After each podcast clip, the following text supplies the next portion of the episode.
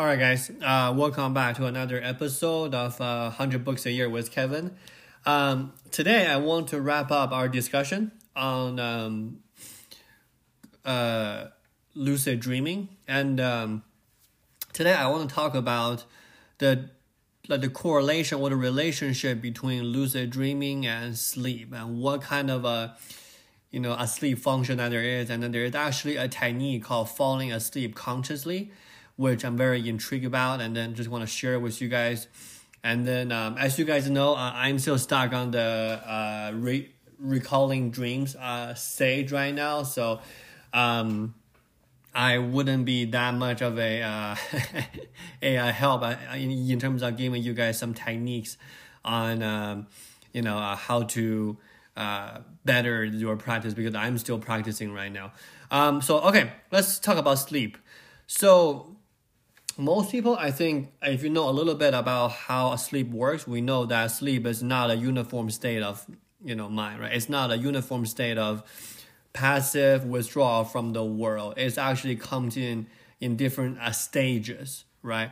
So, in a sense that um, we have two kinds of sleep. One is we have the quiet phase of sleep, or we have the active phase of sleep right? So for the quiet phase, it's very simple. It is a state of common sense and uh, restful activity, right?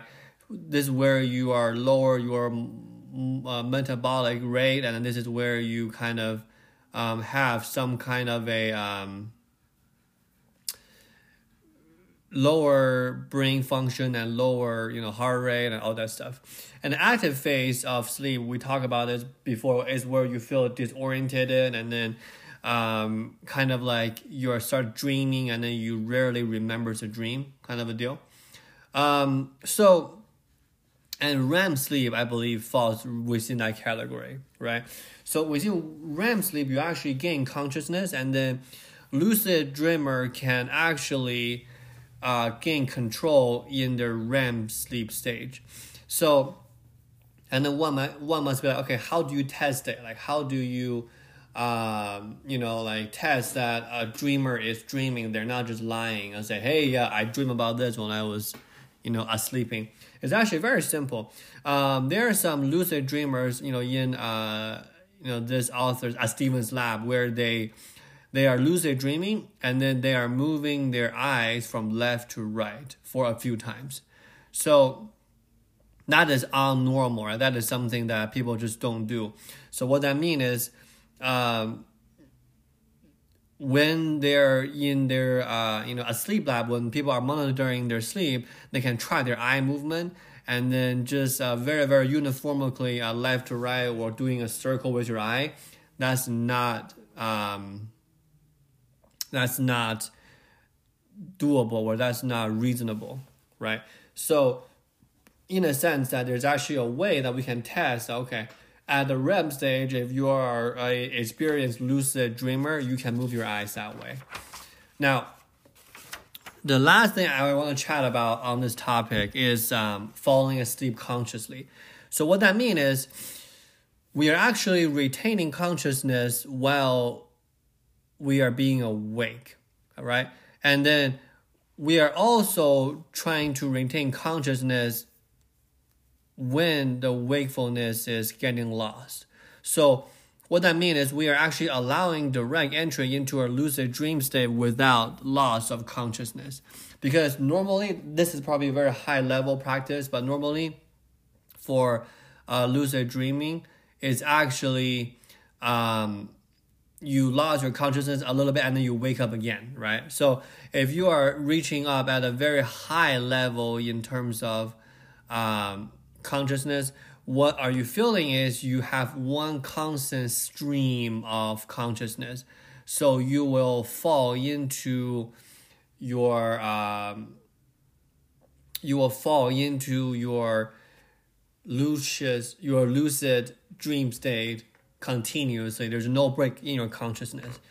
That is amazing. Like that, like, I just don't know how they would do it. So the trick here is that if you keep your mind sufficiently active, then your tendency to enter REM sleep is strong. So what are we trying to do is we're trying to train our brain to enter REM sleep directly, not going through um, the previous sleep cycle. So if we can do that, that is amazing in the sense that we can actually tell your body, you know, uh, hey, you know, like fell asleep, but your mind remain awake, right? That just goes to show you like the uh, the power of mind and then the you know like the power of that mind and body connection. So in a sense, right? Um, if you are really, really a high level lucid dreamer, you can find yourself dreaming, or you can find yourself entering into that lucid dream stage, um, and uh, experienced dreamer can do five to ten percent of uh, their lucid dreams that way.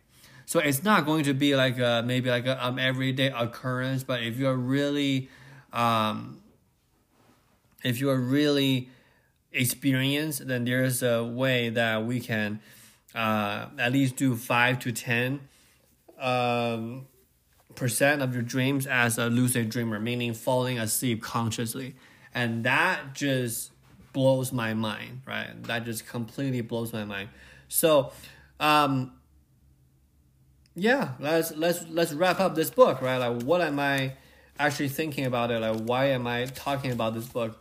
I think the reason is very very simple. Um, this is a very fascinating topic for me. This is very um, kind of like taking meditation and mindfulness to the next level. And to be honest, like I don't know how they do it. I I really don't. Um, I I really know is that okay. Um, I can handle this and I can do this, I can do that. I, I can trying to like, you know, like keep a sleep journal and whatnot, but I really are not aware of how we can um, get there, like how I can get myself to um, quote unquote uh, falling asleep consciously, right? Or being able to recall the dreams um, on a nightly basis. So I'm gonna keep working on that, but this is just something that I found fascinating, and I feel like uh, people might be interested into hearing this. So, um, all right, guys, thank you so much for listening. Uh, this is the end of our lucid dreaming book, and tomorrow we're gonna start a new one. Thank you so much. Bye.